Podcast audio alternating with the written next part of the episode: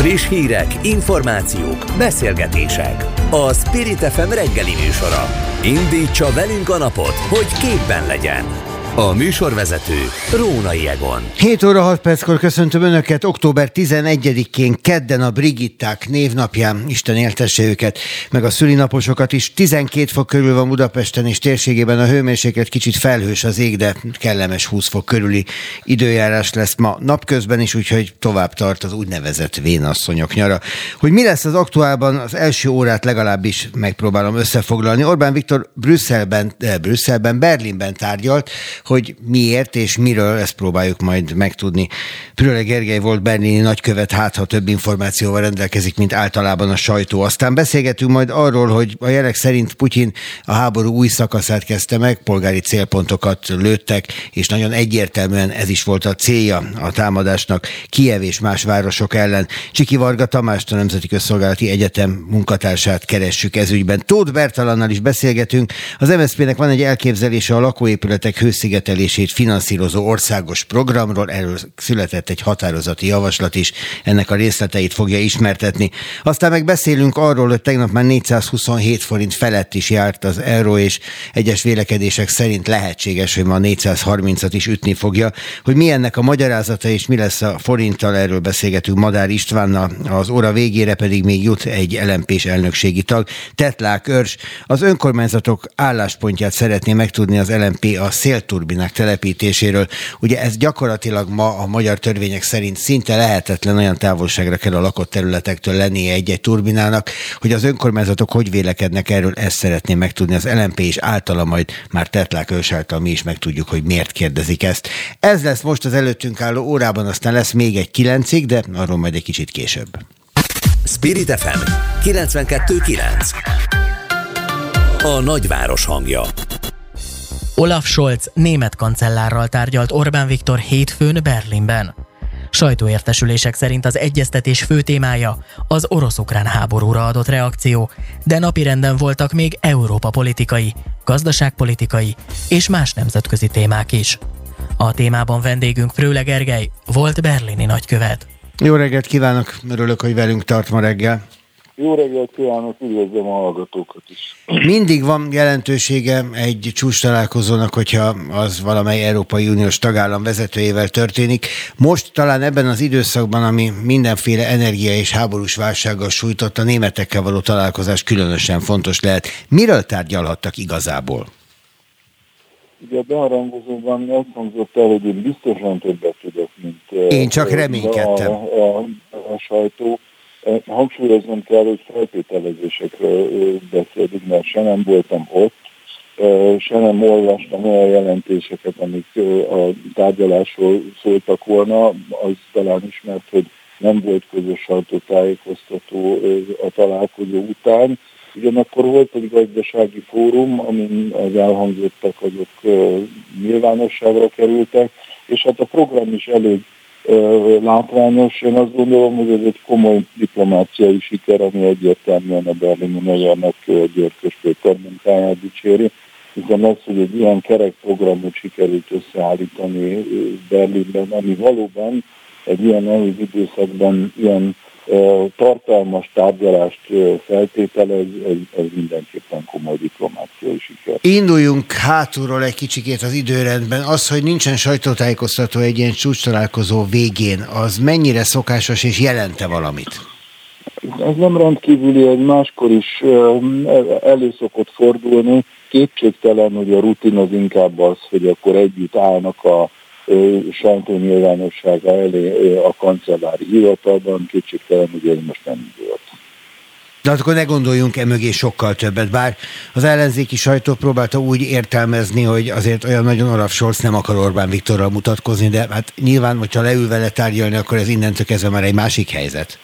Igen, ez talán nem a mutatkozás kérdése, hanem uh, lehet, hogy az időbeosztás, bár ezt talán túlzás volna állítani, a lényeg az, hogy most itt nem is az, hogy egymással akarnak-e kiállni, vagy nem akarnak kiállni, ez most így jobbnak szűnt ebben az évben. Jó, ezt, ezt engedjük el. Gyümölcsöző megbeszélés, így fogalmazott Orbán Viktor, ez a diplomácia nyelvén egy meglehetősen közkeletű fogalom, legalábbis a magyar nyelvhasználatban mindenféleképpen voltak. Nehéz és hát zűrös ügyek nyilvánvalóan a két fél között, például az orosz-ukrán háború nyilvános megítélése tekintetében. Egy ilyen tárgyaláson ezek a kényes ügyek, ezek szóba kerülnek, illetve óhatatlanul szóba kerülnek? Hát ugye a miniszterelnök azt mondta, hogy gyümölcsöző volt a tárgyalás, ennél közhelyesebb választ alig lehetett volna hajthatni arra, hogy, hogy sikerült, ugyanakkor azt is hozzátette, hogy is mondjam félig meddig viccesen, hogy ő is élve maradt, meg én is élek mint látják. Ebből azért arra lehet következtetni, hogy a közel két órás tárgyalás azért nem került el a konfliktusos témákat. Mik a, leg, más, mik a legkeményebbek manapság a két ország között? Mi másról, mi másról beszélgettek volna, mint az orosz-ukrán háborúról, és itt nem a két ország ellentétéről van szó, hogy sokkal inkább arról is, hogy ami Magyarország és Németország hivatalos álláspontja között eltérő, és pedig, hogy milyen módon kell támogatni Ukrajnát, és milyen módon kell Oroszországgal kapcsolatban viselkedni.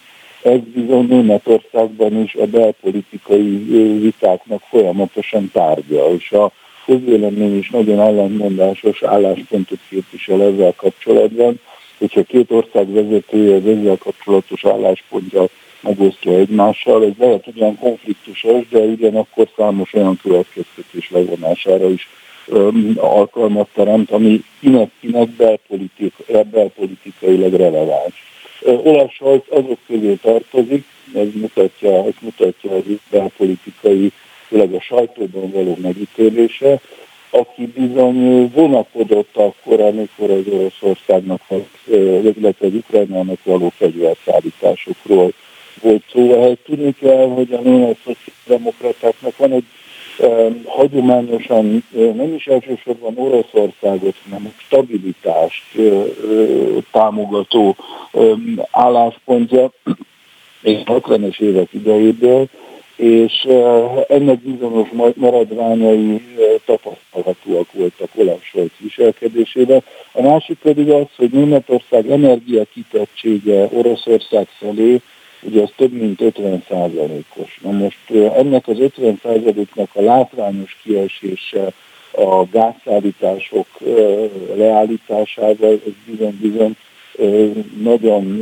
sötét perspektívát vetít előre a német gazdaság szempontjából, aminek ugye Magyarország is elszenvedője, hiszen Magyarországnak a német gazdasági kitettsége megint csak forrási. Tehát a közös érdekek, azok azt gondolom, hogy minden látványos ellentét becára mégis inkább dominánsabbak, úgyhogy ez is indokolja a találkozót, és ez is indokolja azt, hogy a két vezető beszéljen egymással. Az, hogy Angela Merkel is találkozott Orbán Viktor, a korábbi kancellárral, az az udvariasságon túl jelent valamit?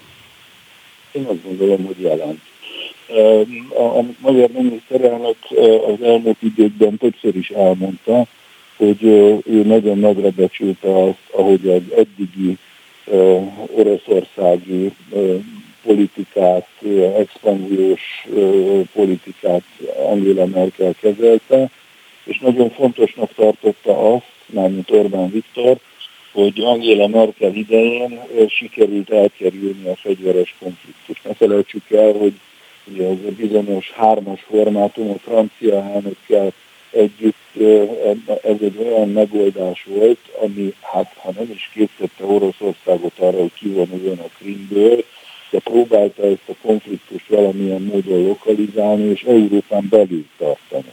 Ez most nem sikerült, igaz ugyan, hogy ennek nyilván elsősorban az orosz agresszió az oka, az a tény, hogy Angela Merkel idejének sokkal stabilabb és erősebb európai politikát sikerült megvalósítani, ez azt gondolom indokolja a találkozót azon túl is, hogy akivel az ember több mint tíz éven át szinte heti rendszerességgel találkozik, SMS-ezik és telefonál különböző európai ügyekben, azokkal, hogyha, azzal, hogyha nyugdíjban megy, akkor is. Köszönjük szépen a tájékoztatását. Egy másik ügyben hadd kérjem még a véleményét, nyilván van ez ügyben álláspontja. Szijjártó Péter elmegy Moszkvá, Moszkvába, talán Moszkvába, egy a Gazprom által összehívott szakipari konferenciára, ahol egy panelbeszélgetésben részt is vesz. Ő lesz az egyetlen Európai Uniós meghívott. Mit gondol erről? Nincs ez ügyben különösebben kiérlelt álláspontom, ez egy olyan folyamatnak a következő állomása, amiből már eddig is elég balhé volt európai frontokon, hogy ebből a magyar adófizetőknek, gázfelhasználóknak a saját számlájuk megpillantásakor mennyi haszna lesz, ezt meg nem mindenki megállapíthat. Köszönöm szépen, hogy itt volt velünk ma reggel. Pröle Gergelyt hallották, a volt berlini nagykövetet. Viszont hallásra. Viszont hallásra. Spirit FM 92.9 A nagyváros hangja Új parancsnokot nevezett ki Moszkva az ukrajnai háborúban harcoló csapatok élére. Szombaton jelentették be, hogy ezentúl Szergei Szurovikin tábornok vezeti a csapatokat. Hétfőn a reggeli órákban több orosz rakéta csapódott be Kiev központjába. Hétfő estig 11 halálos áldozatról számoltak be. Úgy tudni, más ukrán városokban is robbantottak az oroszok. A helyzetről Csiki Varga Tamást, a Nemzeti Közszolgálati Egyetem Stratégiai Védelmi Kutatóintézetének tudományos munkatársát kérdezzük. Jó reggelt kívánok! Jó reggelt kívánok! Joggal értékeli úgy a világpolitika, hogy ami történt tegnap Kiev és más ukrán városok ellen, az a háború új szakaszát nyitja meg? Igazából új szakaszról nagyon gyakran beszélünk, nem feltétlenül kell itt túldimenzionálni a dolgot. Elsősorban arra érdemes gondolni, hogy az a széleskörű támadás, amit tegnap láttunk, az a, ugye a Kercsi hídnak a, a megtámadására adott válasz, illetve az ukrán energiainfrastruktúra elleni széleskörű csapások pedig egy olyan lépést jelentenek, amit hát a térközelettével egyébként előre lehetett nagyságrendileg várni. Az, hogy ezt erre időzítették, vagy most hajtották végre, azt nyilván a, a Kercsi támadás váltotta ki lehet azt mondani, hogy ez egy eszkalációs lépés, de, de nagyon gyakran használjuk az eszkalációs szót, ezért vagyok ezzel óvatosabb. Az pedig, hogy Oroszország ilyen nagyságrendben, illetve civil célpontokat is támad, arra azért volt a háború során már néhány példa azok a veszteségek, amiket Ukrajna tegnap elszenvedett, illetve a hétvégén már voltak ugye ennek elő jelei, azok nagyon sajnálatosak, de összességében nem váratlanok. Mindkét vezető emeli a tétet, ugye az ukrán elnök is azt mondta, hogy erre kemény választ fognak adni, amiként az orosz elnök is szó szerint ezt mondta, hogy kemény választ ígér Ukrajna számára. Ha emelik a tétet, akkor az hova emelhető? Milyen eszközeik vannak az ukránoknak, és milyen az oroszoknak, hogyha mondjuk most kifejezetten az atomfegyvert kizárjuk? Igen, valóban azt mindenképpen hangsúlyozni érdemes ilyen latolgatásoknál, hogy a nukleáris fegyver használata, bár nagyon sokszor a, a fenyegetésekben, vagy a, legalábbis a, a beszélgetések során fölmerül, de hogy nem továbbra sem egy, egy kiemelt kockázatú lehetőség a háborúnak a tétje továbbra is a területeknek a birtoklása. Tehát a legfontosabb e, elem az egyébként a, a herszoni ukrán ellentámadás, az észak-kelet-ukrajnai ukrán ellentámadás, illetve a, Donetsk térségében zajló orosz támadás. És e, ezt a dinamikát igyekszik most ugye egy, egy tétemeléssel és egy magasabb politikai szintre emeléssel valamilyen formában befolyásolni mind a két fél. Azzal, hogy közeledik a, a tél, azzal, hogy a kedvezőtlenebb időszak fog beköszönteni, hát még most előtte próbálnak valamilyen formában eredményeket elérni. Az elmúlt egy-másfél hónapnak az esélyei azt mutatják, hogy ebben ugye az ukránok voltak eredményesek, és ezt próbálja Oroszország megfordítani, mielőtt mondjuk úgy a stratégiai vereségbe kormányozza bele magát. Az ukránok arról beszélnek egyenesen, hogy Herson kellene visszafoglalniuk. Van erre esélyük? Ez ugye azért fontos, mert egy olyan terület központjáról van szó, amit Oroszország már el is csatolt magához, bár ezt a világ nem ismeri el. Nagyon sok szempontból ugye egészen értelmezhetetlen, vagy nonsens dolgokról beszélünk. Ugye az, hogy ukrán kézben lévő területeket minősít magáénak Oroszország, azt, azt semmilyen formában nem lehet normális intézkedésnek tekinteni, és gyakorlatban nem megvalósítható. És valóban Herson ennek az egyik kulcs eleme, nem csak olyan szempontból, hogy Herszog megyének a, a központja és a területeknek a birtoklását tudja biztosítani, vagy az irányítását tudja biztosítani, hanem stratégiai jelentőségű város, amikor a, a, a Krímnek az ellátásáról, például vízzel való ellátásáról is beszélünk. Tehát uh, Ukrajnának ez lenne valóban a következő logikus műveleti célpont.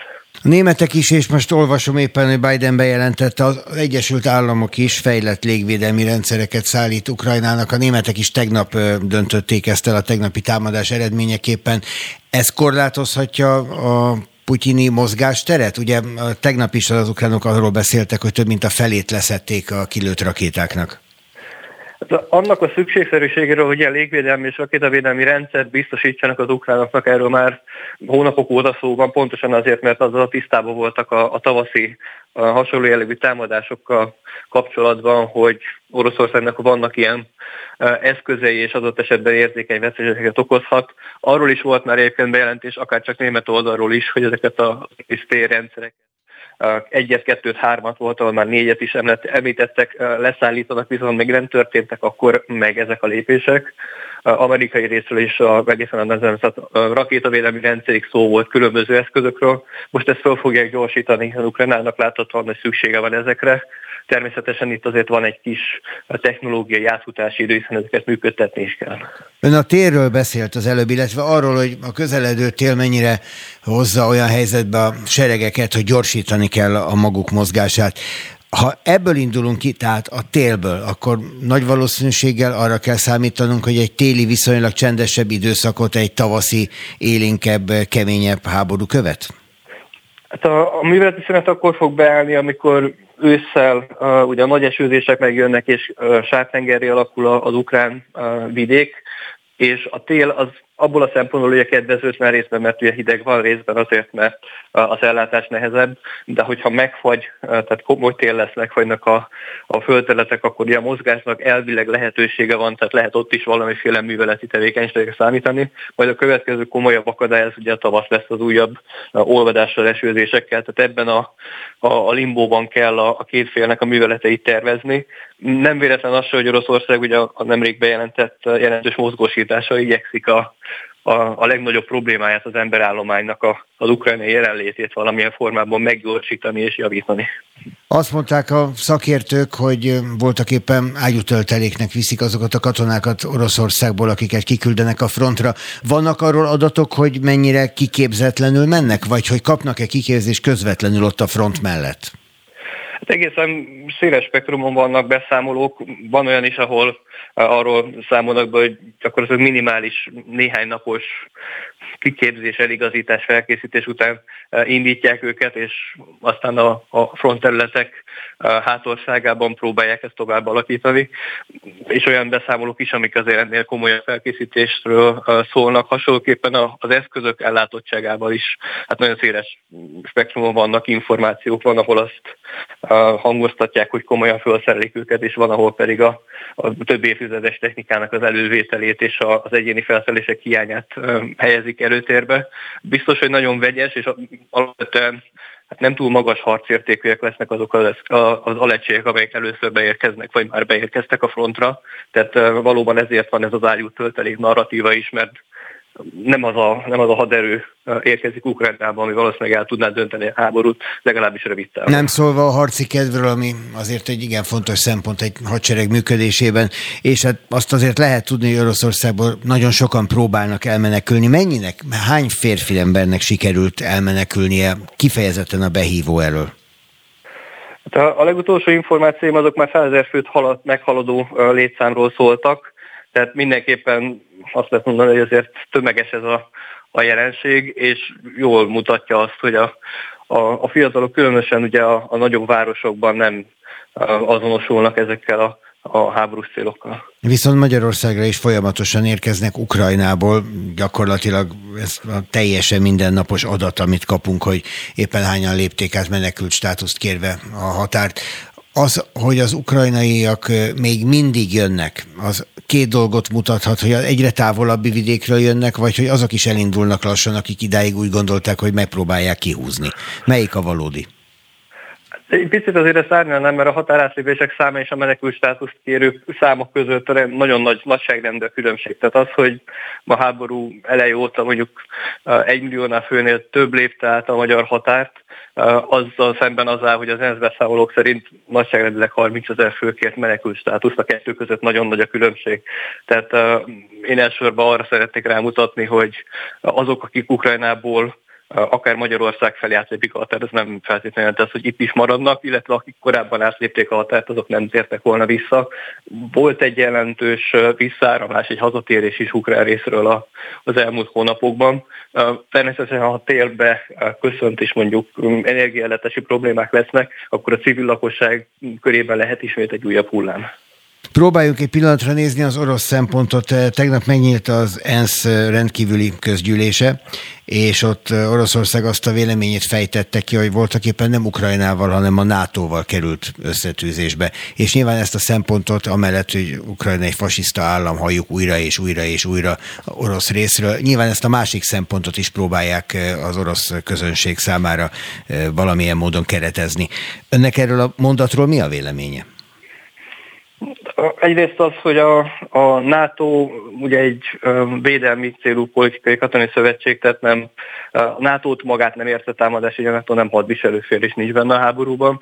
Másrészt pedig a NATO tagállamok valóban nyújtanak széleskörű támogatást Ukrajnának, ennek viszont megvan a nemzetközi alapja, az ENSZ alapokmány 51. cikkeje az önvédelemről szól, ugye Ukrajnát támadták meg ebben a háborúban, és az önvédelem jogába beletartozik az is, hogy valaki segítséget kérhet a nemzetközi közösségtől. A NATO tagállamok széles köre ezt a nemzetközi segítséget biztosítja humanitárius segélyek, katonai, politikai vagy gazdasági támogatás formájában.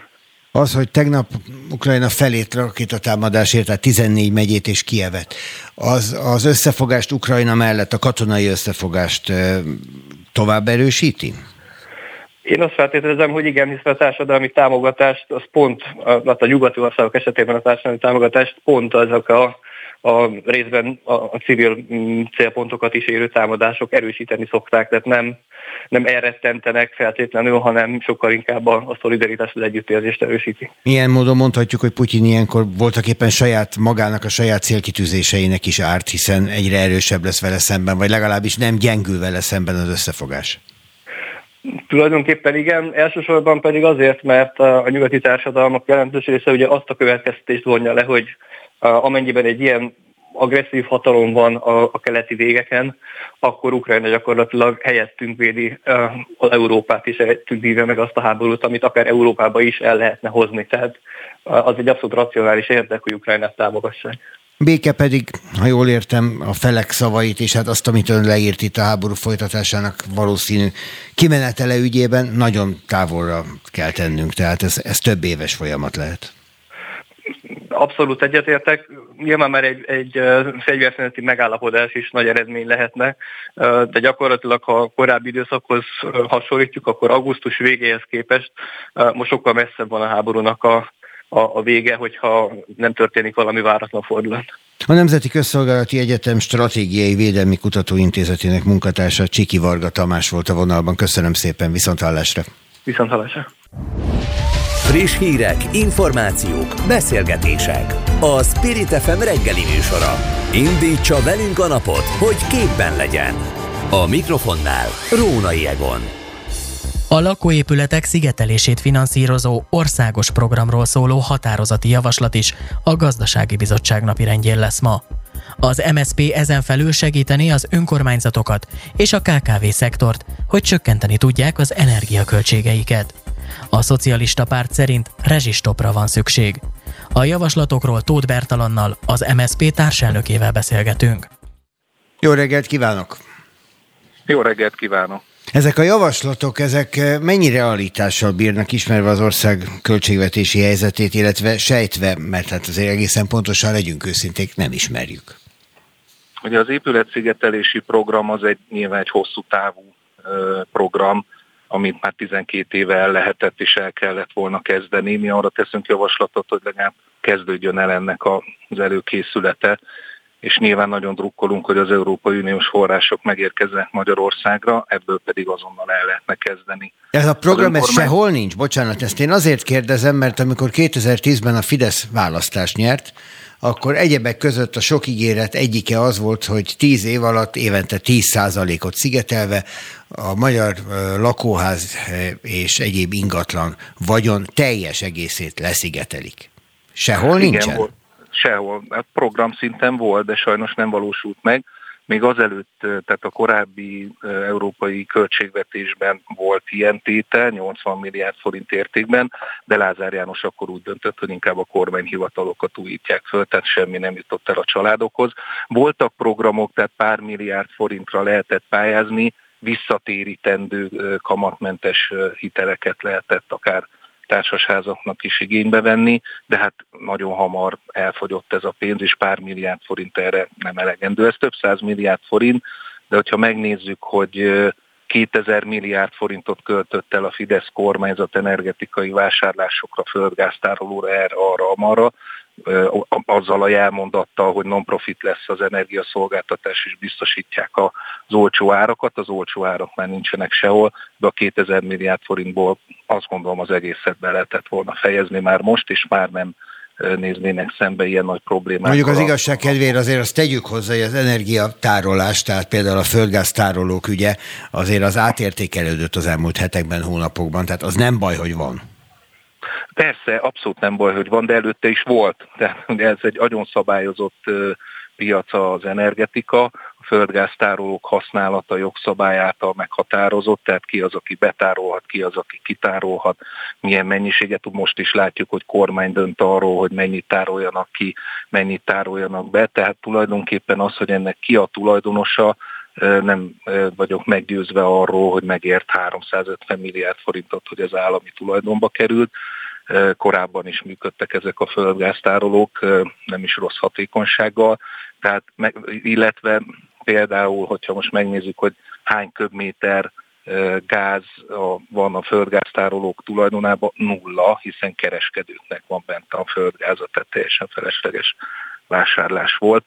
Ígérték a non-profit energia szolgáltatást, ehhez képest a vezeték tulajdonosok az elmúlt négy évben több mint 150 milliárd forint hasznot zsebeltek be, a most megemelt rendszerhasználati díja pedig ez az összeg még növekedni fog. De ugye említették a, a, a felvezetőbe az önkormányzatok és a kisvállalkozások megsegítését, ezt azonnal meg lehetne oldani, és most láttunk is egy példát, hogy Debrecenben egy önkormányzati szolgáltató cég milyen olcsón tudott gázhoz jutni. Biztos ügyesebbek voltak, mint a többiek. Szentendréhez képest. Tehát érdekes, hogy egy állami tulajdonú cég tud alacsonyabb árat meghatározni. Hol vannak akkor azok a piaci körülmények, amire mindig De erről egyébként itt álljunk meg egy pillanatra. Elnök úr, álljunk meg egy pillanatra. Erről a debreceni esetről úgy külön. Mi a véleménye? Mert hogyha azt halljuk, hogy hogy Dorogon mondjuk nem lesz fűtés még az önkormányzati épületben sem, és gyakorlatilag egyetlen sportlétesítményben sem, és ezt hosszan lehet sorolni, erről egy lista jelent meg.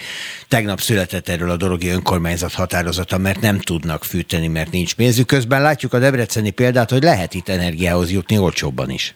Igen, teljesen felborít, és igazából azt igazolja, amit mondok, hogy ugye itt nem a piac diktál, mert látható, hogy egy állami tulajdonú cég tud olcsóbban meghatározni gázárat, tehát itt állami döntése lenne szükség, hatósági ár van ugye jelenleg a lakosság számára. Korábban az önkormányzatok is benne voltak ebbe a hatósági áras rendszerbe. Nyáron egy kormány rendelte, kidobták őket a szabad piacra, de hát mennyire szabad az a piac, ahol az egyiknek ennyire adják, a másiknak annyira, és ráadásul brutális a különbség, mert többszöröset, tízszeres árakat kapnak egyes önkormányzatok. Még úgy látom, hogy a debreceni önkormányzat az valamilyen okból prioritást élvez. Tehát itt állami beavatkozásra lenne szükség. Ugye most a, a javaslat a mai gazdasági bizottság előtt arról szól, hogy az önkormányzatok kerüljenek vissza az egyetemes szolgáltatásba, és legalább annyit ba kerüljön nekik a, a gázára, mint most a lakosságnak, illetve olcsóbb, mert van még egy javaslatunk, hogy a 27%-os áfakulcsot csökkentsék már le 5%-ra.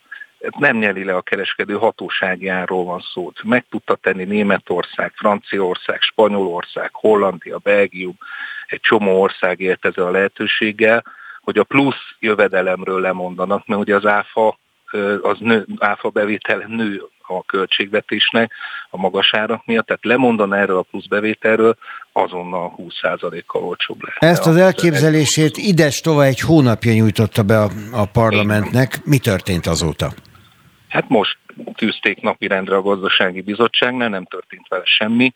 Nem nincsenek, volt sürgős, hogy úgy mondjam. Nem, nem, nem volt annyira sürgős, nincsenek illúzióim, hogy megszavaznák-e a a, javaslataimat, újra be fogom nyújtani, és még mindig nem kaptam arra magyarázatot, hogy a 12 forintos paksi áramért miért kell a lakosságnak 70 forintot fizetni az önkormányzatoknak, meg, meg 7-8-szor magasabb ára. Elnök úr, ez engem egyébként már évek óta birizgál. Az miért van vajon, hogy benyújtanak törvényjavaslatokat ellenzéki képviselők, és nem engedik a tisztelt ház elé a bizottságokból, és ez nem csak az ön és ez a konkrét eset, ez egy általános gyakorlat, hanem ott már a bizottságnál lesöprik az asztalról, mondva, hogy ez nem mehet tovább. Tehát, hogy nem tárgyalhat a parlament. Vajon miért nem? Hát mert annyira erős a demokrácia Magyarországon, ugye a Fidesz mindig azt mondja, hogy nálunk mekkora a demokrácia, hogy az első döntései között volt a, a Fideszes képviselőknek, hogy megszüntették azt a lehetőséget, hogy plenáris ülés elé, tehát a, a nyilvánosság elé kerüljenek ezek a javaslatok, és a nyilvánosság előtt ezt meg tudjuk vitatni. De ettől miért félnek? A nyilvánosság? Hát persze, hát olyan, ugye mindig azt mondja az ellenzék, hogy a nyilvánosság elsőprő többségét birtokolják. Hát akkor... Hát így van, de aztán valahogy mégis átszivárognak bizonyos hírek, hogy ez a 12 forintos paksi áram, ez már teljesen köztudott, ezzel nem nagyon tudnak mit kezdeni, még azon a szűk kis mesdjén, ami most is beszélgetünk, azért csak átmennek bizonyos üzenetek, és el akarják kerülni, hogy mondjuk egy parlamenti közvetítés alapján akár a választópolgárok közvetlenül tájékozódjanak egy-egy fontos ügyről. Amit szóval ennek nem ügyrendi, hanem kifejezetten bátorságbéli oka van, úgy véli. Teljesen, teljesen egyértelmű. Hát szinte a Fidesz javaslatain kívül semmit nem tudunk megtárgyalni a plenáris ülésen. Ott is le van korlátozva az, hogy a módosító indítvány nyújtunk be, akkor hányról lehet szavazni, például a költségvetés kapcsán három, tehát frakciónként három módosító javaslatról tudunk csak szavazni. Hát ne legyen több ötletük, mondták. Viszont látja, így is tudunk erről beszélni, és remélem mi abban bízunk, hogy ezt sokan hallották most. Köszönöm, hogy itt így volt van. velünk. Tóth Bertalan az MSZP köszönöm. társelnöke volt, aki ezeket az adatokat, információkat és javaslatokat ismertette. Viszont hallásra. Viszont hallásra. Spirit FM 92.9 A nagyváros hangja Történelmi mélypontra gyengült hétfő délután a forint. 427 felett is járt az euró jegyzése, a dollár 440 forint közelében volt. Szintén hétfőn rekordnagyságú 1,3 milliárd eurós havi külkereskedelmi hiányról számolt be a KSH. A Magyar Nemzeti Bank csak nem két hete megállította a kamatemelési ciklust 13% on A gazdasági helyzetről Modár Istvánnal, a portfólió vezető elemzőjével, a Corvinus Egyetem docensével beszélgetünk. Ha már arról beszélünk, miközben jó reggelt kívánok! Jó reggelt kívánok! Hogy milyen döntések születtek. Hát arról is született döntés, hogy ugye az MVM fél évvel később fizetheti ki a Gazprom felé, vagy kezdheti el törleszteni, és több évig törlesztheti a mostani időszakban történő vásárlásai ellenértékét, és akkor az a mondat hangzott el, hogy ez egyúttal biztosítja a forint erősödését is. Na hát ehhez képest sok mindent látunk, ezt nem. Hát így van, ugye ennek egy kicsit a háttérét érdemes megvilágítani. Ugye ebben az energiaválságos időszakban az utóbbi egy évben gyakran lehetett azt megfigyelni, hogy a gáz árának alakulása, amit a világpiacon, a tőzsdén látunk, az egy nagyon jó mérőszáma volt annak, hogy mennyire idegesek a piacok, mennyire szeretnek a befektetők kockázatosabb üzleteket is vállalni, ami mindig ugye általában a feltörekvő gazdaságoknak, például a magyar gazdaságnak szokott jó lenni. Ilyenkor erősödik a forint, ilyenkor alakul jobban a, a, a pénzügyi stabilitásunk, és ugye azt láthattuk, hogy a, ahogy emelkedtek a gázárak, úgy gyengült a forint is, és ez tulajdonképpen sokáig úgy nézett ki, hogy mindaddig, amíg nem sikerül a, a, a gázár valamiféle megállapodást kötnünk, addig a forint úgy fog gyengülni, hogy a gázárak emelkednek. És érdekes módon pont akkor szűnt meg ez a nagyon szoros kapcsolat, amikor, amikor ugye 320 körül, vagy még egy kicsit magasabb szinten eurós árfolyamon.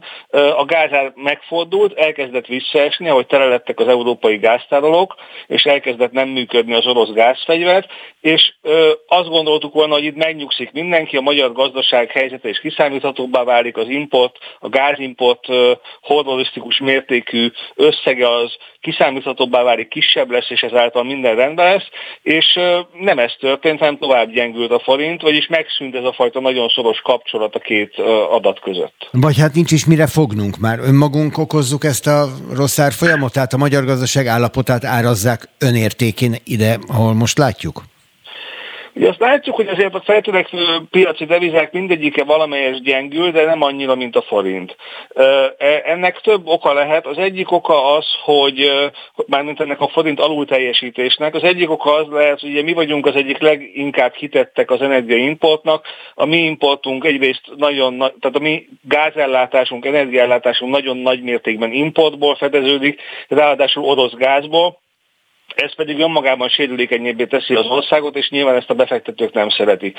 A másik ilyen dolog, hogy, hogy ugye úgy mentünk bele ebbe a válságba, hogy az egy eléggé túlhevített, kiköltekezett formában vágtunk bele. A költségvetés mozgástere is jóval szűkebb volt, mint ami indokolt lett volna, és a jegybank is egy eléggé erőteljes élénkítési politika után kezdett el szigorítani. Ugye ezek szintén nem segítették a helyzetet, és ugye az utóbbi két hétben láthattuk azt, hogy miközben már a gázárak lefele ö, szánkáztak, akközben a forint ka, új lendületet kapott, és egy újabb na, nagy látványos gyengülési körbe ment bele. Ennek valószínűleg a legfontosabb oka az a jegybanknak a lépése, amelyik egyszeriben elvágta a kamatemelési ciklust, közölte, hogy mostantól kezdve nem emel kamatot, mert úgy látja, hogy teljesültek azok a céljai, amelyeket meg elkívánt érni a, a magas kamatok beállításával, és úgy tűnik, hogy ezt a piac nem fogadta el, hogy, hogy ennek a kamatemelésnek itt véget kell. Akkor ez azt is jelenti, hogy ütnek minket tovább? Most piaci értelemben nyilván.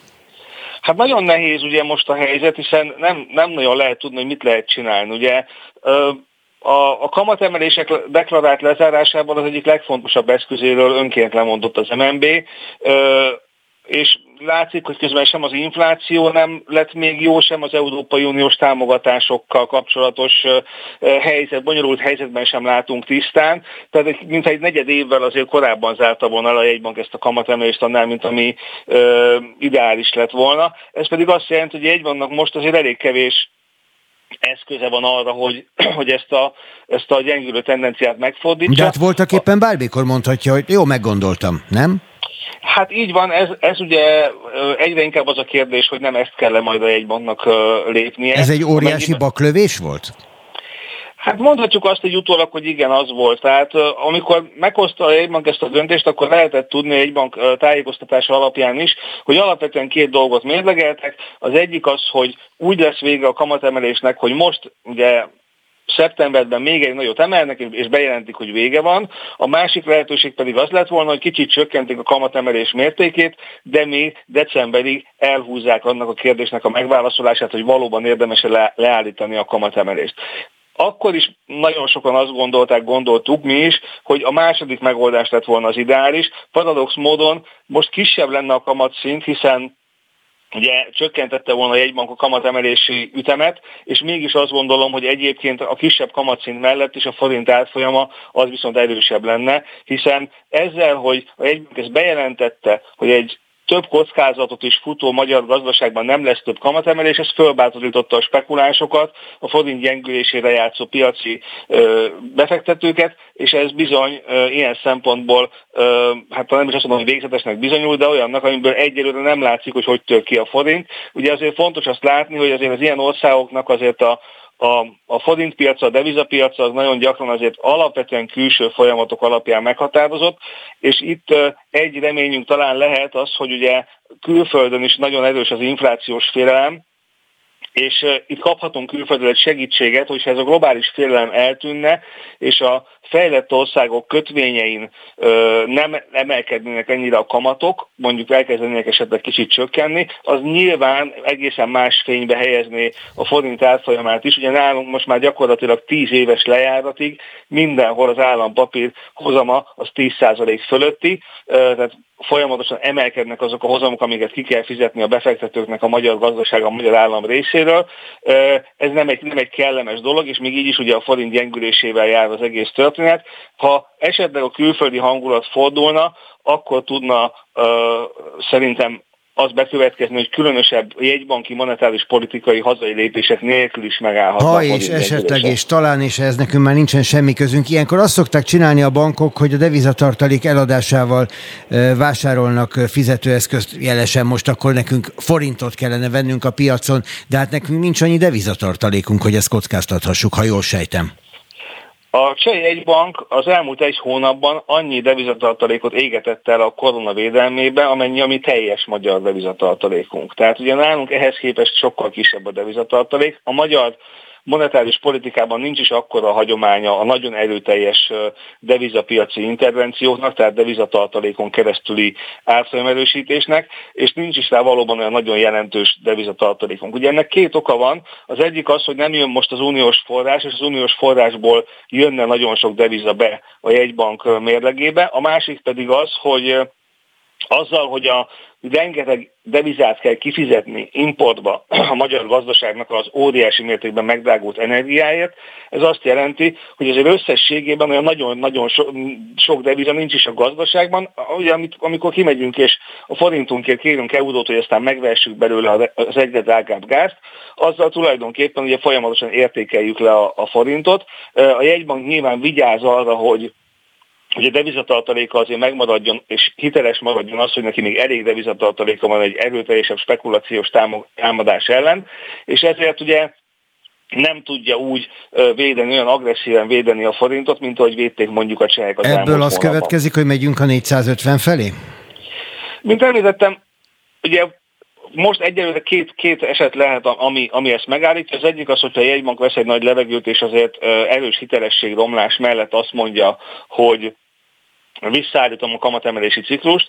A másik lehetőség az, hogyha a külföldön fordul jelentősen a hangulat, ami az inflációt illeti, és hát ugye a harmadik az, ha mégis csendben elkezd interveniálni a jegybank, bízva abban, hogy ez eléggé gyorsan fordítja meg ahhoz a hangulatot, hogy még ne kelljen nagyon sok devizatartalékot elégetni hozzá. A következő néhány napban valószínűleg ezeknek a kombinációit fogja mindenki nézni, hogy bekövetkezik-e valamelyik ahhoz, hogy itt a a, a forint elleni nyomás az egy kicsit enyhüljön. Madár István, köszönöm szépen.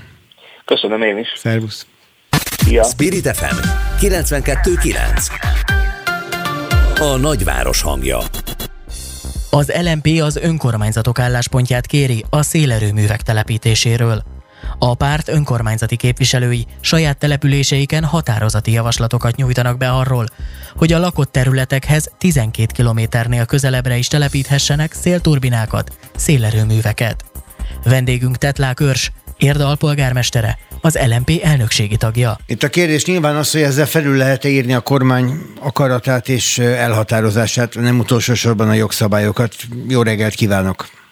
Jó reggelt kívánok, üdvözlöm a hallgatókat is. Tehát modellezzük akkor ezt, hiszen ön Érd alpolgármestere, Érd város önkormányzata úgy dönt, hogy már pedig Érd megengedi, hogy a szélerőművek 6 kilométerre, 8 kilométerre is legyenek akár a lakott területektől, és akkor mi van? Lehet? Hát ez tulajdonképpen mindenek előtt egy elvi állásfoglalás, egy településnek arra adnánk meg a lehetőséget, hogy egyértelműen jelentse ki, hogy nem ért egyet a kormány álláspontjával, ugyanis 2016 óta az a szabályozás van életben Magyarországon, hogy a települések beépíthető területének határától 12 kilométeren belül lehetetlen szélerőművet telepíteni. Ez egy nonsens elképzelés, ez Európa szerte teljesen más megítélés alá esik, és ez ügyben szeretnénk elmozdulni. Nyilván a jogszabályi hierarchiát egy, egy önkormányzati döntés nem fogja tudni felülírni, viszont abban, abból a szempontból egy nyomásgyakorlásnak, egy jelzésnek, egy, egy állásfoglalásnak kiváló, meg egyébként ezekben a határozatokban bele lehet foglalni, hogy milyen úton, módon lehetne azt elérni, hogy a települések hozzájárulhassanak ahhoz, hogy 12 kilométernél közelebb is telepítésre kerülhessenek szélerőművek a beépített területük határától. Gondolom érdeklődtek az önkormányzatoknál a fogadókészség felől. Mit mondanak? Alapvetően nyitottak arra, hogy szélturbinák színesítsék a tájat? Hát én úgy gondolom, hogy aki a jelenlegi energiaválságban továbbra is ellensége kíván marad lenni a megújuló energiáknak, az nem jár jó úton. Azt azért fontos tudni, hogy egy ma átlagos 80-120 méter magas szélkerék, például egy 4000 fős település, egy 4000 fős közösség áramigényét nagyjából teljes egészében tudja fedezni. Egy darab, kiel... egy darab szélkerék? Egy darab, egy darab. Hogyha ez kiegészül napelemmel, kiegészül földhővel, akkor pedig már egy olyan energiaközösségről tudunk beszélni, ami tulajdonképpen önellátóvá vált. Azt gondolom, hogy erre minden polgár azt mondaná, hogy igen. Mi az ellenérv? Hát ugye a szokásos ellenérvek egyrészt a zajterhelés, egyet visszalépnék, azért szélerőművet azt tudni kell, hogy mindenhova nem lehet telepíteni természetesen. Egyrészt nagyon pontosan kell ismerni a telepítési helynek a szélviszonyait, fújja elég gyakran, elég erősségű szél az adott helyen. Nincs a természetvédelmi terület a közelben. Van-e olyan védendő tájkép, amit zavarhat? Nehogy Isten reptér van-e a közelben, meg még van néhány szempont, tehát minden egyes pontja Magyarországnak nyilvánvalóan nem alkalmas. De hát nyilván nagyon... ez egy szakma, tehát ezt meg lehet tervezni. Így, pontosan, ez pontosan így van. És egyébként ez a határozat pont erről, erről is szólna, hogy a települések felkérik a kormányt, hogy egyébként a település rendezési szabályokat, a település rendezési körülményeket alakítsa abba az irányba, hogy ez a 12 kilométeres szabály ez áthidalható legyen. Nem szoktunk erről beszélni, pedig tök nyilvánvaló, érd egy nagyváros. Például ért környékén ezt hogy lehetne megoldani? Erre vannak adataik? Hát Érd egy viszonylag szerencsétlen helyzetben lévő város ebből a tekintetből. Nekünk nagyon-nagyon kevés a külterületünk. Méterre most fejből nem tudom megmondani, de mondjuk a déli területeinken el tudnám képzelni, hogy a lakott területektől kellő távolságra, amit az előbb azért nem, azt azért nem hangatnám el, hogy ennek zajterhelése van, nyilvánvalóan van. Ez a, talán a leggyakrabban elhangzó érv egy normál állapotában működő szélturbina 50-60 decibellel működik. Ezért kell egy megfelelő védőtávolságot biztosítani a lakott terület és a szélerőmű közé. Ez egyébként az európai normák szerint a legszigorúbb szabályozás szerint is egy olyan másfél kilométer tud lenni. Egy másfél kilométeres távolságban már egyáltalán nem zavaró ezeknek a működése. Nekünk egyébként méterre van a lakott területünktől, másfél kilométerre külterületi területünk. Azért az agglomerációban nyilván ez nehezebb, ez egy lényegesen bonyolultabb kérdés, mint azoknál a településeknél, ahol lényegesen szellősebb a település hálózat. A parlament elé kerül minden esetre a szélerőművek létesítési tilalmának feloldásáról szóló határozati javaslat, ha az önkormányzatok is nyomást gyakorolnak, lehet ebből valami. Tetlák Őrsért alpolgármester az LNP elnökségi tagja volt az imént a vonalban. Köszönöm szépen ennek, viszont hallásra. Én is köszönöm, szép napot! Friss hírek, információk, beszélgetések. A Spirit FM reggeli műsora.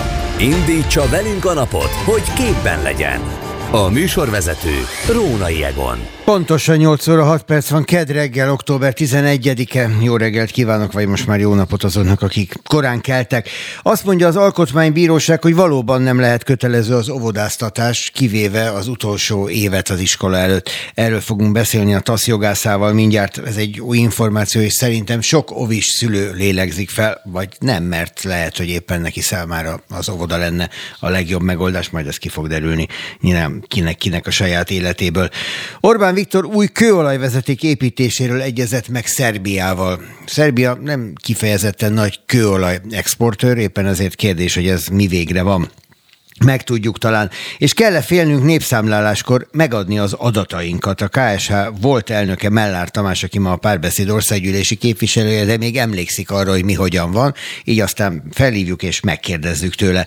Demeter Szilárd meg azt mondja, hogy túl sok a kulturális intézmény, ezeknek egy nagy részét be kéne zárni, azaz racionálni, racionalizálni, hú, ez nehéz szó, kellene a kulturális eléréseket különböző településeken, mert nem kell annyi egyszerűen. Na erről fogom kérdezni Hiller Istvánt, az MSZP országgyűlési képviselőjét, korábbi kultuszminisztert, és beszélünk arról, hogy megvolt az EB selejtezők sorsolása, ugye van némi fociláza válogatott szereplését követők körében, megvannak a válogatott ellenfelei, mit szól hozzá a szakember? Pajor Gyulai Lászlót fogom kérdezni. Így leszünk ebben az órában, remélem, hogy talál mindenki magának való tartalmat, figyeljenek ránk. Spirit FM 92.9 a nagyváros hangja. Az Alkotmánybíróság elfogadta a TASZ érveit, és lazította kötelező óvodáztatás alóli felmentés szabályain. A testület kimondta, hogy a négy és öt éves kor közötti gyerekeket akkor is fel lehet menteni az óvoda kötelezettség alól, ha korábban már jártak óvodába. Ennek jelentőségéről Takács Ádámot, a TASZ jogászát kérdezzük. Jó reggelt kívánok! Jó reggelt kívánok! Ugye ennek az előzménye az, hogy egy szülőnek megtagadta a kormányhivatal a kérelmét, mi szerint is ő a gyerekét a második évben nem vinni óvodába, mert nem sikerült jól az első. Így van, így van. Egy ügyfelünk keresett meg minket e-mailen keresztül érkezett hozzánk, és ezt panaszolta, hogy ő benyújtott az eljáró járási hivatalhoz egy kérelmet, amiben szerette volna, szeretett volna szülőként azzal a jogával élni, hogy megválassza azt, hogy milyen nevelést adjon a gyerekének, és kérte, hogy a gyerekét egy, azután, hogy az első év nem, nem sikerült úgy, ahogy szerették volna, a második évében, négy és öt éves korok között mentsék fel az óvoda, óvoda kötelezettsége alól. Ugye a magyar jogszabályok szerint az, aki betölti a harmadik életévét, azonnantól kezdve óvoda köteles, azonban lehetséges ezt kérelmezni, a szabály az úgy szól, hogy három és négy éves kora között kérelemmel lehet ezt, az a, lehet ezt kérelmezni, majd újabb kérelmére négy és öt éves kora között is lehet kérelmezni. Ez az a szabály, amit teljesen félreértelmezett a járási hivatal, és azt mondta, hogy csak akkor lehet, ha már korábban három és négy éves kora között megtették ezt. Végül a bíróság segítségével az alkotmánybírósághoz fordultunk, akik valóban kimondták azt, hogy nem szükséges ez a korábbi kérelmezés. Ugye itt a védendő érdek az, ami mindig kérdéses, és hát ebben az esetben is ez volt igazából az, ami a felvetést megalapozta. Mi az elsődleges érdek? Így van, így van. A, a minden egyes alkalommal, itt, amikor ilyen óvoda felmentéssel kapcsolatos kérdésekről van szó, a gyerek legjobb érdekét kell figyelembe venni. Tehát az állam másodlagos szereplő ebben a történetben azt mondjuk, hogy a, a szülő az, aki megválaszthatja a gyermeknek adandó ö, nevelést. És hogyha ő úgy gondolja, mert ő ismeri a gyereket nyilván, hogy a gyerek még nem, nem áll készen az, a, az óvodára, akkor, akkor ő gyakorlatilag bemondásra kérelmezheti ezt a dolgot, és az államnak kell azt bizonyítani, hogy a gyereknek nem áll a legjobb érdekében az, hogy otthon maradjon, és a szülő, a szülő által választott más nevelési formában legyen a három és négy, vagy akár négy és öt éves kora között. Egy picikét lehorgonyozhatunk a szülőneveléshez való jogához? Jogánál? Persze, Azért persze. kérdezem, mert ugye itt van a, a három éves kori kötelező óvodáztatás, és akkor itt jön a következő kötelezettség, a gyerek hat éves kori kötelező iskoláztatása, ami a legtöbb szülő számára, vagy nagyon sok szülő számára ugyancsak egy ilyen vörös vonal, mert hogy mi az, hogy helyettem más fogja eldönteni, hogy a gyerekem alkalmas-e, érette, akar-e, lehet-e, hogy iskolás legyen. Igen, és viszont bár sokkal szigorúbb szabályok szerint, de ebben az esetben is lehetséges az óvodahalasztás. Szóval volt egy nagyobb lazítás még 2021-ben, amikor az Alkotmánybíróság már kimondta azt, hogy, hogy valóban a, a, a szülő kérelmét csak akkor utasíthatja el ilyenkor az állam, hogyha az tényleg bizonyíthatóan nem áll a gyerek érdekében. Tehát itt nem a szülőnek kell igazából egy ilyen bizonyítékot kell hozni, hanem az államnak kell ellenbizonyítékokat hozni a szülővel szembe.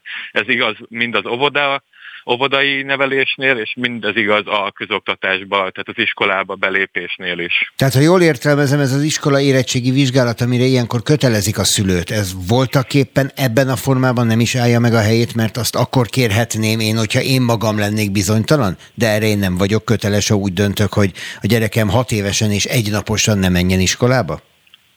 Hát itt minden esetben meg kell vizsgálni a körülményeket. Ez, de nem lehet általánosságban mondani, mindig meg kell vizsgálni azt, hogy a gyerek egyedi körülményei, családi helyzete mit indokol. Tehát nem lehet egy általános Na de hát most mondta, hogy itt a szülő dönthet. Tehát az, az állam lehet az, aki kételkedik a szülő döntésében, de a szülői az elsődleges döntés. Tehát én azt mondom, hogy az én gyerekem már pedig ő nem megy most iskolába. Akkor hát, mi van? Lehetősége van ilyenkor a, egy kérelmet beadni a, az oktatási hivatalnak, aki ezt utána meg fogja vizsgálni ezt a kérelmet, és ő, ők fogják ezt eldönteni. És hogyha ők azt mondják, hogy már pedig megy?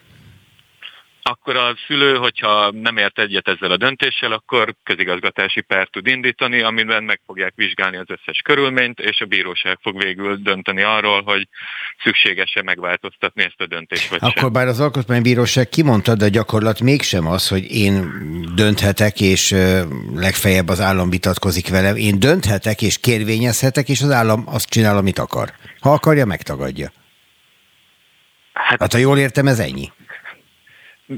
Nézze, a törvény lefed, a törvény direkt nagyon tágan fogalmaz, azért, hogy minden ilyen élethelyzetet bele tudjunk ebbe az egész helyzetbe itt szuszakolni. Tehát azt mondja, hogy a gyerek családi körülményei sajáti, sajátos helyzete. Nyilván nem fog felsorolást csinálni, hogy a, a, nem tudom, beszédképessége, vagy az, hogy pelenkázni kell-e még, vagy ilyen helyzeteket, mert hogy nagyon sok lehet ez a, nagyon sokféle helyzet lehet, a, amit ide be lehet vonni. És, és hogyha nyilván a szülő nem elégedett azzal a döntéssel, amit az állam ilyenkor hoz, akkor akkor neki ezt valahogy vitatnia kell, és hát ennek egy módja van, hogy fellebbezi ezt a döntést.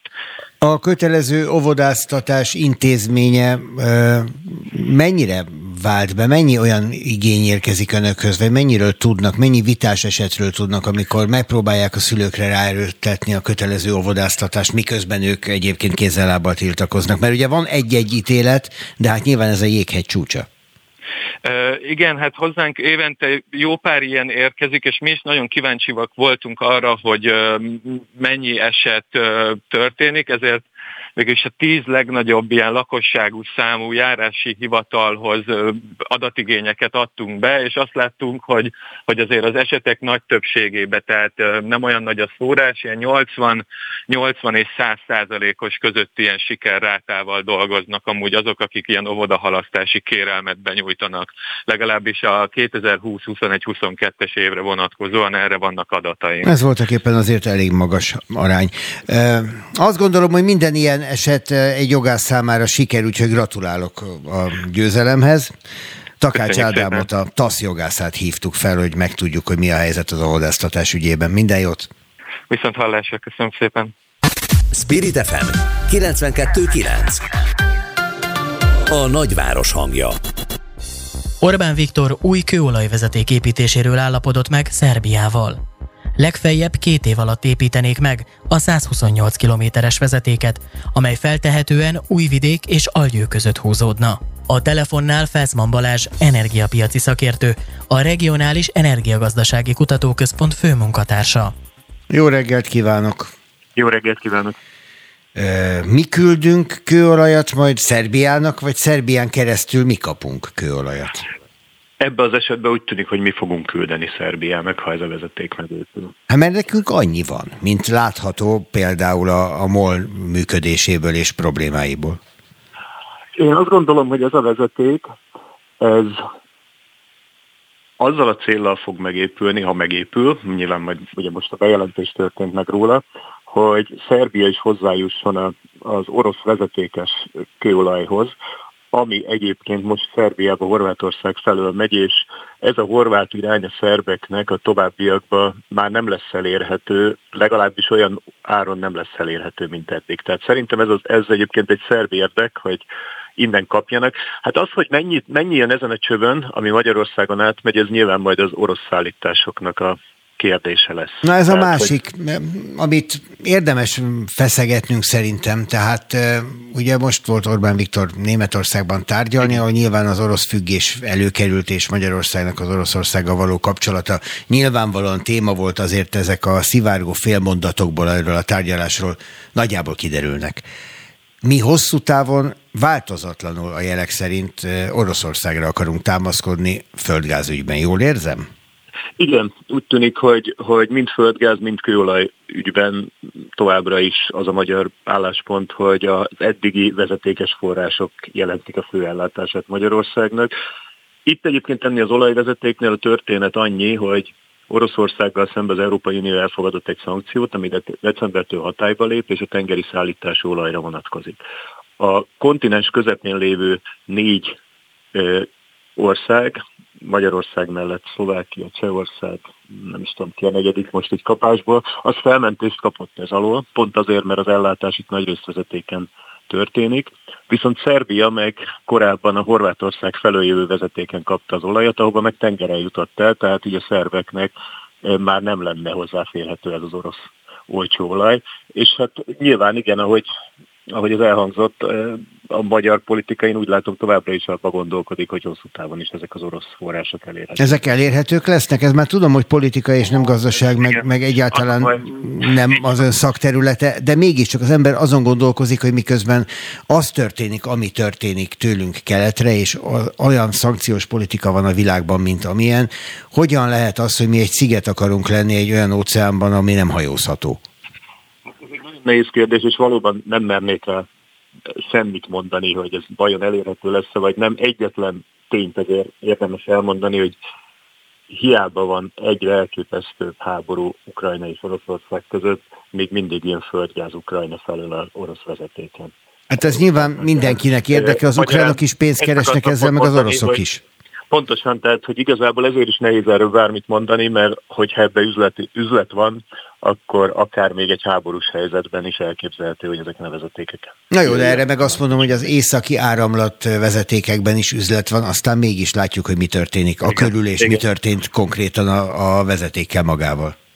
Így van, és ezért is nem mernék semmit mondani ezzel kapcsolatban, mert ezek sokkal inkább azt gondolom, hogy geopolitikai kérdések. Tehát az, hogy kinek milyen érdeke fűződött az északi áramlathoz, vagy annak hiányához, ez szerintem kevésbé energia piaci üzleti kérdés, mint inkább ilyen geostratégiai kérdés. Azért ezt nem szabad elfelejteni egyébként, hogy annak idején Magyarország sem lelkesedett azért, hogy megépüljön az északi áramlat, hiszen azt, aki itthon piacot elemzett, azt mondta, hogy ez nekünk nem lesz jó, hogyha Oroszország Németországgal Közép-Európát megkerülve külön üzletet köt, és majd Oroszország helyett innentől ez a Németország lesz nekünk a fő gázellátónk.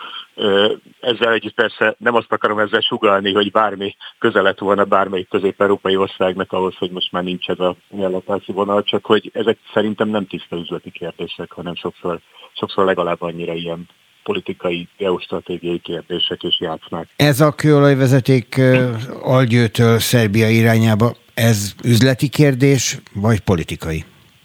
Én szerintem mind a kettő. Tehát üzleti abban a tekintetben, hogy nyilván a tranziton Magyarország pénzt tud keresni, tehát hogyha Magyarországon keresztül olaj áramlik Szerbiába, az üzletileg egy jó lehetőség a molnak. Tehát, hogy ez, ez egészen biztosan üzleti rész.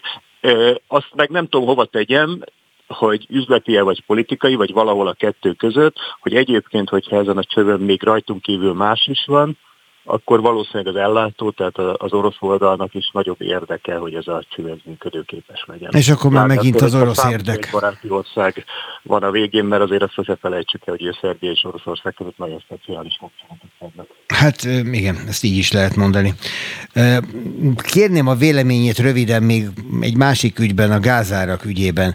Mint hogyha azok a gázárak azok eléggé hajlékonyan lennének alakíthatóak, hogyha az egyik a megrendelő, vagy a másik itt a Debreceni önkormányzat ügyéről van szó, ahol sikerült egy rendkívül jó, kedvező árat kialkudni az MVM-ben, miközben mondjuk a Dorogi önkormányzat meg éppen a csődöt próbálja elkerülni azzal, hogy nem lesz fűtés.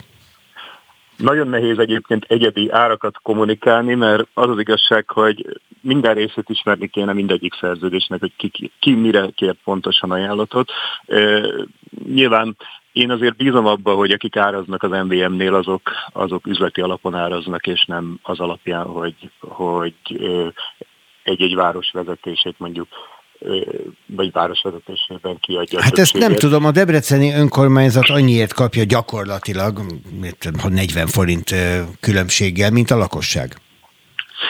De mint a lakossága nem rezsicsökkentettet. Az igen, igen. Fontos. igen. Igen, De, De szerintem ezzel azért kiegyeznének sokan a piaci szereplők közül. Biztos, hogy van olyan, aki kiegyezne, meg biztos, hogy van, aki sírne ezek közül, mert én láttam mindkét színű önkormányzat, vagy minden színű önkormányzat, aki még ennél is jobb árat kötött korábbi tenderrel. Tehát én azt gondolom, hogy így ezt nagyon nehéz minősíteni, hogy összehasonlítunk két darab önkormányzatot ebben a tekintetben, ami, amiben én tényleg csak bízni tudok, meg remélem is, meg e, azt gondolom, hogy hogy így is működik egyébként az MVM-nél az a csapat, aki ezeket az árazásokat végzi, hogy, hogy én nem hiszem, hogy ebbe ilyen politikai telefonok működnek. Jó, akkor viszont egy szakmai kérdés, hogyha 500 forinttal kapja a köbméterét drágábban Szentendre, mint Debrecen, már pedig így van az ajánlatok alapján, akkor annak lehet szakmai magyarázata? Akkor lehet szakmai magyarázata, hogyha eltérő jellegű a felhasználás. Tehát akkor igen akkor lehet. De ezért is mondtam azt, hogy én nem mernék, anélkül, hogy ismerném ezeket a kiírásokat, és, és ismerném azt, hogy pontosan ki milyen célokra, milyen arányban kívánja ezt a gázt felhasználni, hogy, hogy abba belemenjek, hogy, hogy ez indokolt vagy nem indokolt lehet szakmai magyarázata. Egyébként annak is lehet szakmai magyarázata, hogy konkrétan ki melyik napon kötötte meg ezt a szerződését, bármilyen furcsa, de például aki augusztus végén kötött szerződést, akkor 330 euró volt a gáznak a tőzsdei ára, most meg ma reggel meg 114 euró, tehát hogy e, óriási különbségek vannak egyébként a nagykereskedelmi gázpiacon is. Tehát e, minden nap szinte azzal szembesülünk, hogy két számjegyű az ármozgás, hol fölfelé, hol lefelé. Most az utóbbi napokban egyébként éppen erősebb volt a lefelé irányuló trend, tehát a, a hét elején már 100 euró alatti gázárakat is láttunk néhány napon a tőzsdén. Én azt gondolom, hogy ebbe, tehát ezért nagyon nehéz ezeket a híreket kommentálni, mert ezt mind tudni kéne. Melyik napon zárták, Értem, összetett. És nagyon összetett, tehát hogyha ugyanazon a napon, ugyanolyan felhasználásra kértek ajánlatot, akkor azt gondolom, hogy nem lehet ekkora, vagy nem indokolt az áreltérés. De hogyha mondjuk akár csak egy hét eltelt a két tender között, akkor bőven lehetséges, hogy egyszerűen a nagykereskedelmi ármozgások magyarázzák. Tehát most az előtt mondtam azt, hogy például ezen a hét elején 97 euró volt a magyar gáztősdén az ár, egy héttel előtte meg 198 euró. Tehát, hogy fele Hát akkor ilyen esetben meg újabb árajánlatot kell kérni, és hát akkor hát ha. Meg Igen, és ugye itt van az, hogy, hogy egyébként egyre több felhasználó, most már állami szervek, meg önkormányzatok is már nem is annyira fix árat kértek a gázra, hanem index követett árat, pontosan azért, mert, a, mert jelenleg annyira hektikus a piac, hogy egy fix ár az sokszor sokkal drágább tud lenni, mint az, hogyha valaki egyébként a piaci ármozgásokat elvállalva egy tőzsdei árindexhez. Azt azért tegyük hozzá, hogy a lakossági árakat ez viszont ilyen módon nem befolyásolja, mert ez egy másik történet. Felsman Balázs, köszönöm szépen. Köszönöm. Köszönöm. Spirit FM 92.9 A nagyváros hangja már zajlik a 2022-es népszámlálás, azonban sokan szkeptikusak és aggódnak, nehogy visszaéljenek az adataikkal. Hogy van-e okunk ettől tartani, arról Melár Tamást, a párbeszéd országgyűlési képviselőjét kérdezzük, aki a 2001-es népszámláláskor a Központi Statisztikai Hivatal elnöke volt. Jó reggelt kívánok! Jó reggelt kívánok! Lehet mondani, hogy ez egy másik időszak volt. Nem volt ilyen digitalizáció, nem volt ilyen a közhangulat, nem volt ilyen a demokrácia kép, és így tovább, és így tovább, de mégis amikor valaki odaül mondjuk a számítógép elé, vagy kinyitja az ajtót a számlálóbiztosnak, mitől kell és mitől nem kell tartania? Igen, hát kicsikívül igaz, hogy egészen más időszak volt 2001-ben, ugye ott, ott azért még nem lehetett digitálisan kitölteni ezeket a, a dolgokat, tehát most azért nyilvánvalóan e, e tekintetben könnyebb lesz, de azért azt nagyon szeretném hangsúlyozni, hogy a 2001-es felvételnél nem kellett nevet írni, tehát ott a lakcímekre történt az összegyűjtés, és ez önmagában egyébként egy nagyon fontos biztosíték volt, hogy abban az időszakban nekem egyeztetnem kellett akkor a nagyon szigorú adatvédelmi biztossal, Majtényi Lászlóval, és így tudtunk megegyezni, hogy, hogy itt olyan szenzitív kérdésekről és olyan típusú dolgokról van szó, amivel könnyen vissza lehet élni, és történelmileg látható, ugye, mert hogy a, a, volt itt a 41-es, az 1941-es népszámlálási adatokkal való visszaélés, ugye, a kitelepítések és más egyéb politikai tortúrák miatt, hogy, hogy, hogy ezt nem szabadna tenni, és sajnálatos módon most, és nem is értem, hogy miért, milyen indokból kellett az, hogy, hogy, hogy ha valaki elkezdi kitölteni ezt a kérdőívet, akkor, akkor az ő saját nevét is, pontosan az okmányoknak megfelelően oda van írva kell kitölteni, illetve a vele egy háztartásban élőknek a nevét is, ami, ami egyébként szerintem egy, egy komoly veszélyforrást jelent. Vissza lehet élni ezekkel az adatokkal, hogyha valaki egyfajta adatbázist akar magának bizonyos szempontok alapján építeni, akkor ezek az adatok arra megfelelők? Én ezt el tudom képzelni egyébként, hogy vissza lehet vele élni, mert ugye azt ígérik az adatfeldolgozók, hogy, hogy az adatfelvétel után a, egy, egy egyedi azonosítót adnak majd ennek, a, ennek a, a, a az adott fájlnak, ugye, amit, amit mi kitöltünk, és az ugye akkor nem lesz összekötetésbe azzal a lakcímmel, ami van. Hát ez kétségkívül így van, tehát a, a lakcímmel nem, de, de magán a kérdőívben van benne az embernek a neve, tehát hogyha valaki ezekhez az egyeti adatokhoz hozzá tud ö, ö, jutni, és ez sajnálatos módon elképzelhető akár a, akár a feldolgozás során is, mert nyilvánvalóan a külső segítséget vesz igénybe be a, a feldolgozás, magára az összegyűjtésre, feldolgozásra, és a későbbi időszakban is. Én ezt könnyen el tudom képzelni, mert egyéb iránt pedig semmilyen más indokot én nem látok arra, hogy miért kell nevet fölvenni. De miért kell például a munkahelyemet beírni? Hát az Így miért van. fontos adata egy statisztikához? Így van. Tehát, tehát pontosan, pontosan fel, be, kell írni, be, be kell írni a munkahelyet, és ezeket ehhez hasonlókat, mert útig elég azt beírni, hogy, hogy hány perc alatt ír be az ember a munkahelyére, mert itt arról van szó, hogy makrogazdasági vagy, vagy, vagy társadalompolitikai szempontból ugye az a fontos, hogy hogy azon a területen milyen típusú emberek élnek, azoknak milyen szokásaik vannak, milyen jövedelmi helyzetük lehet, vagy, vagy ehhez hasonló dolog, ugye, hogy, hogy erre vonatkozólag lehet, vagy milyen egészségi állapotban vannak, lehet különböző politikákat beiktatni. De ebből a szempontból abszolút nem, nem lényeges kérdés, hogy ott Kis József, vagy Nagy Péter, vagy Kovács János lakik. Azért az irányban nyugtasson meg minket, hogy a törvény törvények, tehát ha induljunk ki abból, hogy itt mindenki betartja a törvényeket, a KSH például kötelezik arra, hogy ne, le, ne lehessen semmiféle olyan megkeresés, amire ő személyes adattal válaszolhat. Igen, ez, ez kicsikívül így van, tehát, tehát a törvénybe be ez a törvényesen nem lehet, tehát csak agregált adatokat ö, ö, adhat ö, közre egyébként a KS, ami azt jelenti, hogy hogy legalább 8-10 címet, vagy talán még annál is több címet össze kell agregálni, tehát össze kell vonni, és erre vonatkozóan lehet adatokat adni, ami egyébként nyilván elemzésre használható, de abból nem lehet visszakövetkeztetni, hogy az adott címen az adott személy az tulajdonképpen milyen paraméterekkel is bír. Tehát, és akkor visszakanyarodunk ahhoz, hogy na de akkor minek kell megadni a nevemet?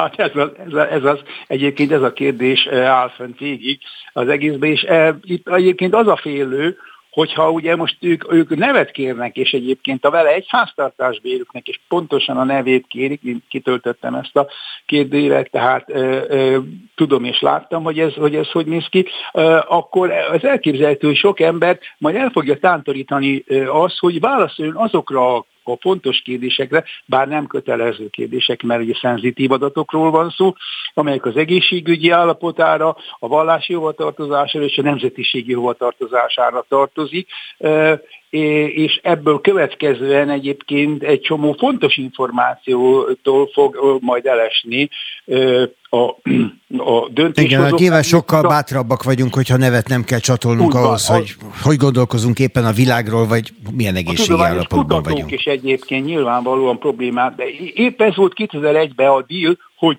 hogy, hogy azt mondtuk, hogy oké, okay, eh, nevet nem veszünk föl, eh, de hadd legyenek ezek a szenzitív kérdések benne, mert ezek fontos kérdések, az egészségügyi állapot, vallás, stb.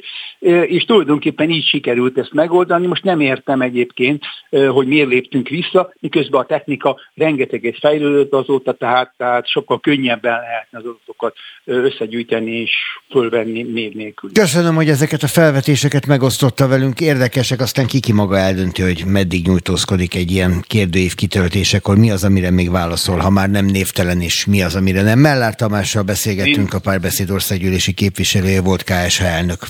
Én is köszönöm. Köszönöm, viszontlátásra. Friss hírek, információk, beszélgetések. A Spirit FM reggeli műsora. Indítsa velünk a napot, hogy képben legyen. A mikrofonnál Rónai Egon. Demeter Szilárd, a Petőfi Irodalmi Múzeum főigazgatója a hiradó.hu-nak azt nyilatkozta, hogy túl sok a kőszínház, a független színház és filharmonikus zenekar.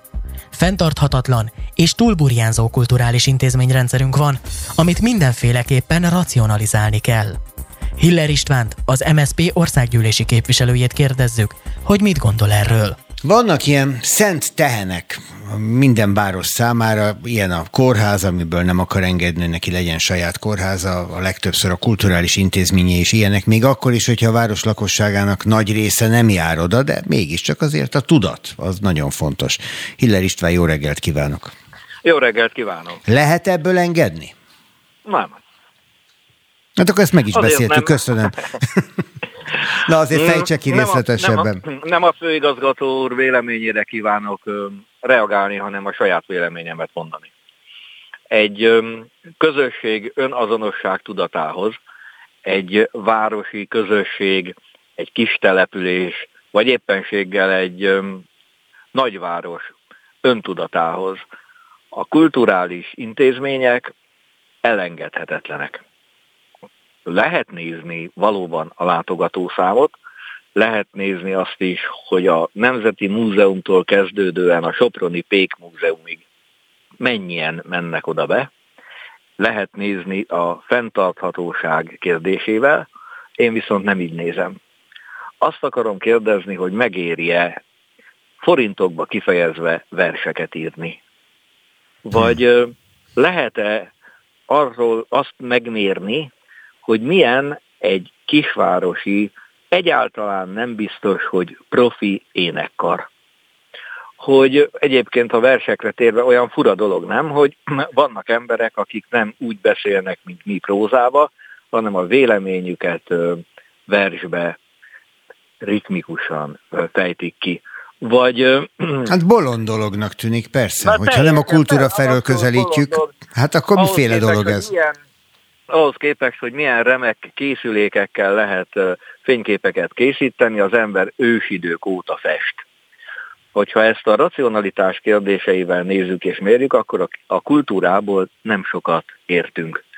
Akik ilyen véleményt fogalmaznak meg, azok lehet, hogy a pénzek számolásához értenek, de ahhoz, hogy egy kultúr, hogy egy közösség életébe a kultúra mit jelent, bármilyen beosztásban is vannak, csak távolról szemlélik. Egy mondat erejéig mégis visszatérve Demeter Szilárd gondolataihoz, azért némi megfontolást az tényleg érdemel, hogy, hogy ő mondja, meg kell nézni, mire érdemes közpénzt áldozni, és mi az, ami működjön piaci alapon. Mert Na. ezt viszont egy csomószor látjuk megborulni. Így van, ebbe, ebbe van igazság. Ugye az, hogy van egy múzeum, vagy van egy közösség, amelyik kulturális célból jön össze. Miért olyan furcsa nem, hogy mondjuk egy kisváros tart egy épületet, csak azért, hogy az emberek összejöjjenek. Az egyik legfontosabb. Ez a művelődési ház a jobbára. Ez a művelődési ház. Az egyik legfontosabb része az életünknek, mint hogy az ember társas lény, hogy a másikkal találkozzon, lehetőleg kultúrált körülmények között. Az, hogy egyébként Mit valósítunk meg közpénzből? Mi az, ami piaci alapon működik? Na ez már megfontolás kérdése. Ez valóban egy olyan ügy, amiről érdemes beszélni, és boldogabb időkben, amikor nem bombákról, meg szankciókról és válságról van szó, akkor sokat gondolkodtak, gondolkodunk azon, hogy a közpénz, illetve a piaci szereplők által kultúrába fektetendő összegek, ezeket hogyan lehet és hogyan érdemes összekapcsolni. Angliába fogalmaztak meg először, és a kivitelezés is megtörtént, ezt Arts and Business, tehát művészet és üzlet kapcsolatával írták le, amikor a piaci szereplőnek is megéri, és mégis a köz egészét gazdagítja. Erre az elmúlt időben kevés törekvést láttam, de hogy erről beszélgessünk és gondolkodjunk, én ebben nagyon benne vagyok. Demeter Szilárd úgy véli, hogy visszakanyarodjak megint ő hozzá, de hát ez az alapja a mi beszélgetésünknek, hogy a mostani válsághelyzet, a források szűkülése értelemszerűen egyfajta eszenciáját fogja előállítani a, a kulturális működésnek. Tehát, hogy kevesebb összpontosuló, jobb színvonalú zenekar, összpontosuló és kevesebb számú, de minőségi irodalom, és így tovább, és így tovább. Ez pénzkérdés? Hát itt a megközelítéssel van vitám. Az, hogy kevesebb pénz van, és kizárólag a színvonalas jön ezáltal létre, ebben logikai kapcsolatot nem látok. Lehet, hogy igen, lehet, hogy nem. Ez nem úgy megy. Tehát ez, nekem nagyon sok művész, író barátom, de egyébként a tudományban is így van. Az nem úgy van, hogy leülök és eldöntöm azt, hogy írok egy jó könyvet.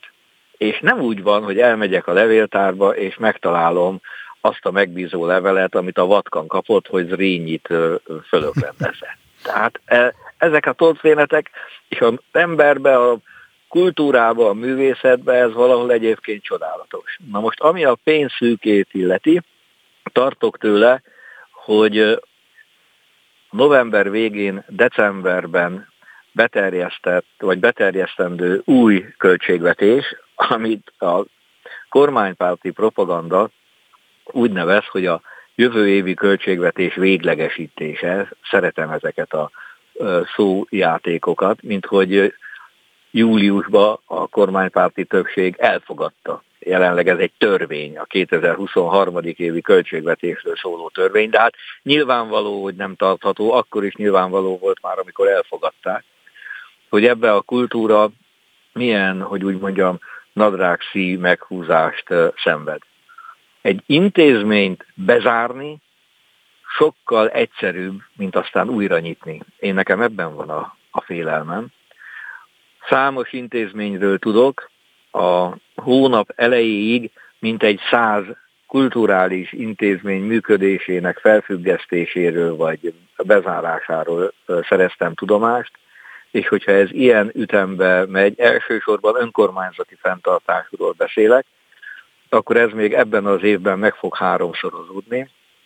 A következő évben, amikor pedig az új költségvetés alapján kell az önkormányzatoknak is elkészíteni a sajátjukat, tartok tőle, hogy ez még többszörösé válik. Ebbe, ebbe, hogy ez egy olyan szelekció lesz, legyen, hogy a jobb marad meg, és a kevésbé értékes az, ami eltűnik, ebbe semmilyen módon nem vagyok biztos. Hát ez Abba, mindig illúzió. Ez persze, persze, persze, csak a, a illúziót lehet kergetni, csak akkor az ember ne, ne, ne politikusnak menjen. Más, más területeken kimondottan hasznos az illúzió.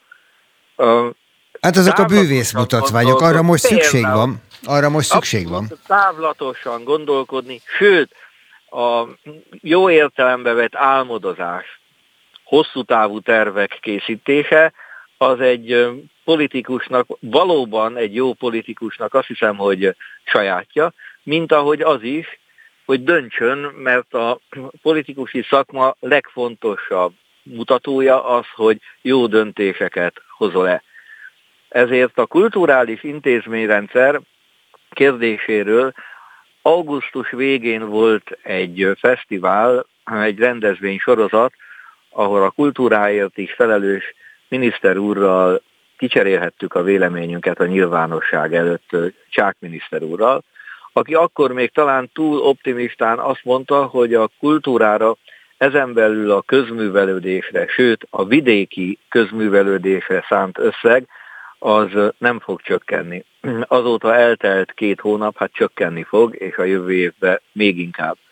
Még egyszer ugyanakkor azt kell mondjam, hogy amennyiben ez egy meghatározott idő, időszakra történő működés, felfüggesztés, akkor azt éppen a pénzszűke miatt meg lehet érteni.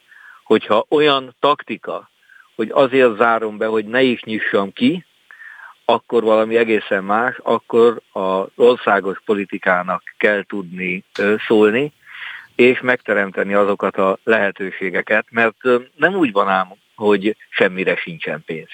Hát, hát amire nem, akarjuk, ez úgy szokott lenni ez általában. Így van, ezért a politikai döntéseket nagyon figyelemmel kell kísérni. Én magam is szívesen a parlamentben és a parlamenten kívül, önöknél is a nyilvánosságban folyamatosan szívesen elmondom a véleményemet Köszönjük a ezt most magyar is. közművelődésről. Hiller István volt kultuszminiszter, akkor még nem is így hívták az MSZP országgyűlési képviselője. Köszönöm szépen. Spirit FM 92.9 A nagyváros hangja az Európai Labdarúgó Szövetség vasárnap tartotta a következő Európa-bajnokság sorsolását. A magyar válogatott a legjobbak közé emelkedett a Nemzetek Ligájában, ezért történetében először az első kalapból várta az ellenfeleit. A sorsolás eredményéről Pajor Gyulai László sportújságíróval beszélgetünk. Szerbia, Montenegro, Bulgária, Litvánia, Pajor Gyulai László, szervusz, jó reggelt! Jó reggelt, szervusz! Megnőtt az étvágyunk. Azt gondoljuk, hogy hát ezt most már reggelire kiskanállal megesszük, de közben meg ott vannak a szerbek kőkemények, Montenegrónál nem lehet tudni, a bolgárok meglepetésre képesek, talán Litvánia a gyenge. De azt gondoljuk, hogy hát ez legalább a második hely. Ilyen sima ügy? Hát nem lesz ez egy ennyire sima ügy, de ugyanakkor én is azok közé tartozom, akik azt mondják, hogy hát most ebből a csoportból már illene tovább jutni. Sőt, nem is illene, illik tovább jutni. Az, Akár hogy ugye is. itt a, a félősebbek azt mondják, na de hát Szalai Ádám nélkül.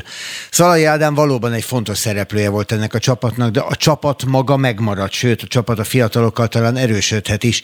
Te hogy látod ezeket az esélyeket?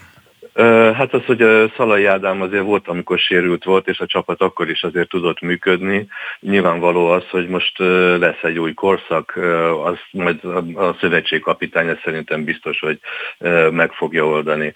Ha most az esélyekre úgy gondolod, hogy ebből a csoportból, akkor én azt mondom, hogy a második helyre igazán van esély, de és hogy például a Montenegrót még soha ez életben nem tudtuk megverni. Viszont velük szinten. mi játszottuk az első hivatalos meccsüket. Ez így van. Ez egy emlék.